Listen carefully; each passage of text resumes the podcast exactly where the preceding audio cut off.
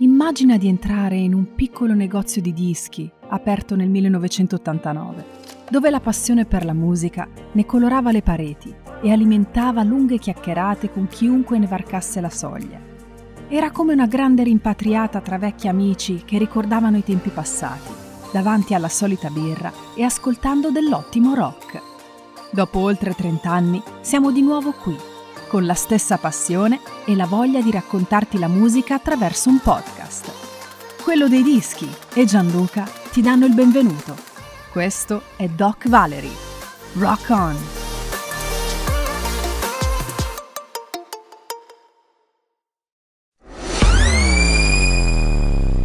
Doc Valery presenta Time Machine.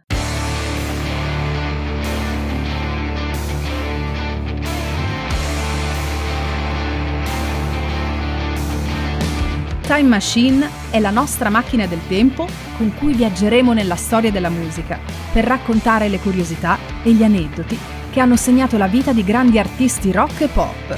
Accendiamo i motori, il podcast sta per iniziare.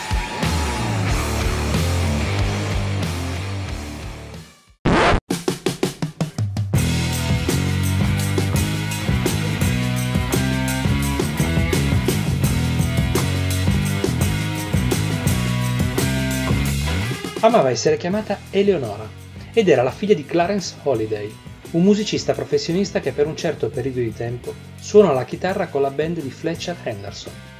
Lei e sua madre usarono per un certo periodo il cognome del nonno materno, Fagan.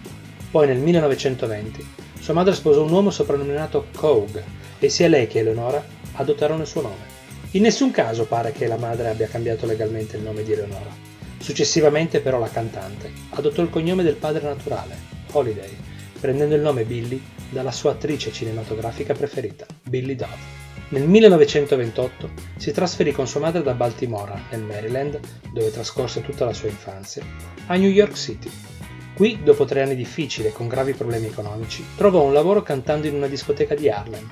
Non ebbe una formazione musicale classica, ma con un istintivo senso della struttura musicale e con una vasta esperienza, raccolta a livello di jazz e blues, sviluppò uno stile di canto profondamente commovente e individuale, uno stile ancora oggi riconoscibile al primo ascolto. Nel 1933 Holiday fece le sue prime registrazioni con Benny Goodman e altri grandi artisti. Due anni dopo, e una serie di registrazioni con Teddy Wilson e i membri della band del Conte Basie, riuscì a ottenere un riconoscimento più ampio, lanciandola definitivamente verso la sua carriera come cantante jazz e simbolo di quegli anni. Tra il 1937 e il 1938 Fece un tour con Basie e con Artie Shaw, mettendo anche il suo talento al servizio del lussuoso Café Society di New York City. Intorno al 1940 iniziò ad esibirsi esclusivamente in cabaret e in concerti, con l'apice della sua carriera proprio con le registrazioni effettuate tra il 1936 e il 1942. Durante quel periodo fu spesso associata al sassofonista Lester Young, che le diede anche il soprannome di Lady Day.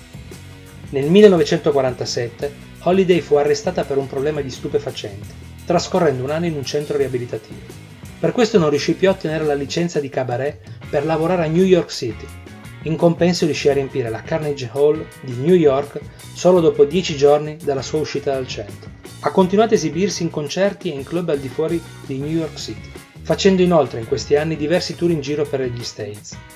La sua costante lotta con la dipendenza dall'eroina devastò per sempre la sua voce, lasciando però intatta la sua tecnica unica di canto, ancora oggi simbolo del jazz. L'intensità drammatica di Holiday riuscì a rendere profonda anche la canzone più banale. Tra le canzoni identificate con lei si ricordano Strange Fruit, Fine and Mellow, The Man I Love, Billy's Blues, God Bless the Child e I Wish on the Moon. Gli anni delle collaborazioni professionali private tra Holiday e Young furono segnate da alcune delle migliori registrazioni con una miscela unica tra una linea vocale e una base strumentale. Nel 1956 scrisse un'autobiografia, Lady Sings the Blues, con William Dufty, che fu trasformata in un film interpretato da Diana Ross nel 1972. Billie Holiday morirà per abuso di alcol e droga il 17 luglio del 1959, lasciando un segno indelebile nella storia della musica e riuscendo ancora oggi, con il suo stile, a influenzare molti artisti contemporanei. Lei era Lady Day, o semplicemente Billie Holiday.